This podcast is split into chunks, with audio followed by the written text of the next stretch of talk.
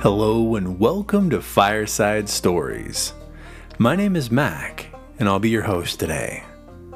We're excited to bring you a collection of three new stories. So, grab your milk and cookies and a seat next to the fire. Here we go.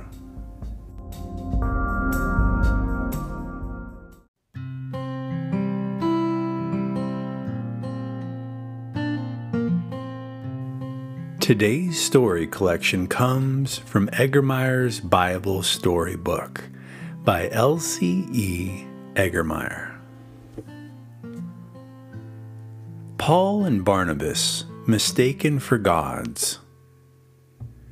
At Lystra, Paul and Barnabas found idol worshippers who had never heard about the true God. These missionaries stood in the streets and preached to the people in Greek a language everyone understood. How strange the gospel message sounded to these heathen people.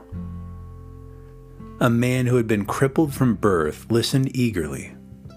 Paul noticed him and realized that the man had faith to be healed. In a loud voice, Paul called out to him, Stand up on your feet. And the man jumped up and walked. The people were amazed. They had never seen any, anything like this before. In wonder, they crowded around to stare at the missionaries, and they talked excitedly to one another in their own language. Paul and Barnabas could not understand what they were saying. The gods have come down to us in the form of men. The excitement mounted. Soon, Paul and Barnabas saw the heathen priests leading oxen to sacrifice and bring wreaths of flowers. These people often made such offerings to their Greek gods, Jupiter and Mercury. Suddenly, the missionaries realized that these heathens thought that they were gods and wanted to offer sacrifices to them. They called Barnabas Jupiter. Because Paul did the preaching, they called him Mercury. A feeling of horror came over Paul and Barnabas. Tearing their clothes, they rushed among the people and cried out, Sirs, why are you doing this? We are men like you. We preach to you that you should turn away from idols and serve the living God. He made the heaven, the earth, the sea, and all things. He gives us rain from heaven and causes our food to grow in the fields. It was all Paul and Barnabas could do to keep the people from offering sacrifices to them. Although the people understood the Greek words Paul spoke, their minds were so full of idol worship that they could not understand about the true God. However, a few people understood and received the gospel gladly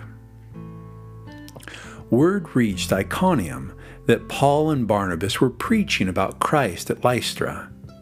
At once, the unbelievers in Iconium sent men to Lystra to tell lies about the missionaries. The people were so stirred up when they heard these lies that they caught Paul and stoned him until they thought he was dead. After dragging his bleeding body outside the city, they returned to their homes the believers stood around Paul in fear and sorrow. As they watched, they saw him move. Paul was not really dead. Soon he got up and walked back to the city with them. The next day, Paul and Barnabas went on to Derbe, where they preached the gospel courageously. Here, many people turned to the Lord. After spending some time at Derbe, the missionaries started for home. On the way, they stopped at the places they had visited before to encourage the Christians. At last, they reached Antioch in Syria and the church that had sent them out. When all the church had gathered, Paul and Barnabas told them all that God had done through them on their missionary journey. How happy the Christians were to hear such good news. a serious problem. After Paul and Barnabas returned from their missionary trip, men came from the church at Jerusalem and told the Antioch Christians, Unless you obey every part of the law of Moses, you cannot be saved. The Christians at Antioch were much disturbed. Many of them were Gentile Christians who believed that they were saved even though they, they did not obey every part of the law of Moses. Paul and Barnabas were anxious. What if the Gentile Christians became discouraged and turned away from the gospel? God had given Moses certain rules for the Israelites, or Jews. The Gentiles had never kept this law. Many of them did not even know its teachings. Keeping these rules did not save the people, but it did separate the people who worshiped God from those who worshipped idols. The law of Moses had prepared the hearts of the Jews to receive the Messiah. Paul and Barnabas had worked among many Gentile Christians. They had seen these people receive the Holy Spirit just as the Jewish Christians had. Paul and Barnabas told the men from Jerusalem, You are mistaken the Gentiles are saved without keeping Moses' law. This was a serious problem. The Christian church could be torn in pieces by arguing about it. Finally, the church at Antioch decided that Paul and Barnabas should take some of their teachers and talk this matter over with the apostles in Jerusalem. So the group started out. On their way, they visited other churches and Paul and Barnabas reported about their missionary trip and how the Gentiles had accepted the gospel. Everywhere the disciples rejoiced the gospel was being preached and spread. When the group from Antioch arrived in Jerusalem, the apostles and the leaders met to talk over the serious problem that had come up. Men who had been strict Pharisees before they believed in Jesus said, the Gentiles must keep the law of Moses. They did not realize that Jesus' teachings help people to live pure and holy lives even when the people know nothing about the law of Moses. There was much tension and arguing about this matter. Peter rose to his feet and said, Men and brethren, you know that some time ago I preached to the Gentiles and they believed. God gave them the Holy Spirit just as He gave it to us. He did not put any difference between them and us. Why should we set up a barrier? All of us believe that we are saved through the Lord Jesus Christ. Everyone was quiet. Barnabas and Paul told of the miracles and wonders God did among the Gentiles on their missionary trip. Finally, James said, Men and brethren, we should not trouble the Gentile believers to do the things the same way that we do them. Instead, we should warn them to keep away from idols and sin. And everyone agreed with James.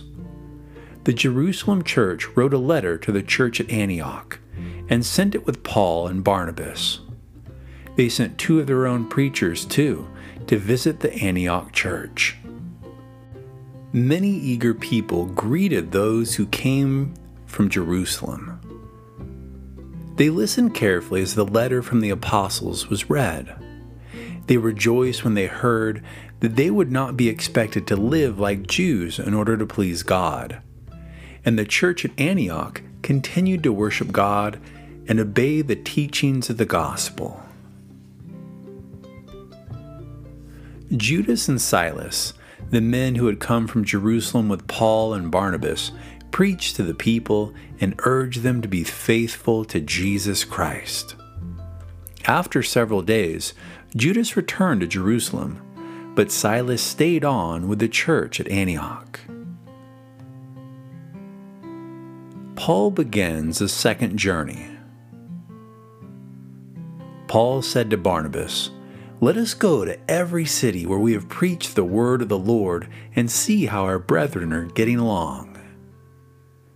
Barnabas agreed, but he wanted to take his nephew, John Mark, with them. Because John Mark had gone only part way with them the time before, Paul did not want to take him again. The two missionaries could not agree on this matter, and so Barnabas took Mark and sailed to the island of Cyprus, where they witnessed for the Lord. Paul then chose Silas, the preacher from Jerusalem, to go with him. They went to Asia Minor and visited the churches there. At Lystra, the town where Paul had been stoned, they met Timothy, a fine young man. Timothy's father was a Gentile, and his mother was a Jewess. Paul was much impressed with this young Christian. All the people of the region had good things to say about Timothy. Before leaving Lystra, Paul invited Timothy to go with him and Silas and Timothy accepted gladly. The missionaries did not preach at each place, for in many places the people were not ready to accept the gospel. Finally, they came to Troas, a city on the seacoast. Ships came to Troas from places much further away than Jerusalem. The people in those faraway countries had never heard the gospel preached. One night while they were at Troas, Paul had a vision. In his dream, he saw a man of Macedonia who begged him, Come over to Macedonia and help us. When Paul awoke, he told Silas and Timothy about his vision. All three believed that God wanted them to preach the gospel in Macedonia. Now, another disciple, a doctor named Luke, joined the missionaries. Paul, Silas, Timothy, and Luke sailed to Macedonia. Later, Luke wrote two books of the New Testament the Gospel of Luke and the Acts of the Apostles. The first Macedonian city they visited was Philippi. Since only a few Jews lived in that city, they had no synagogue. Each Sabbath, they met to pray outside the city by the river. On the Sabbath, Paul and his friends left the city to find the place where the Jews met. A few women had gathered by the river. Paul and his friends sat down and taught them about Jesus, God's Son. While Paul talked, he noticed that one woman, Lydia, listened most eagerly. She believed the words about Jesus and knew her sins were forgiven. Lydia and all her household believed and were baptized. When the riverside service was over, Lydia told Paul and his friends, If you think I am faithful to the Lord, come and stay at my house. The missionaries accepted her invitation, and while they were in Philippi, they stayed at the home of this rich woman.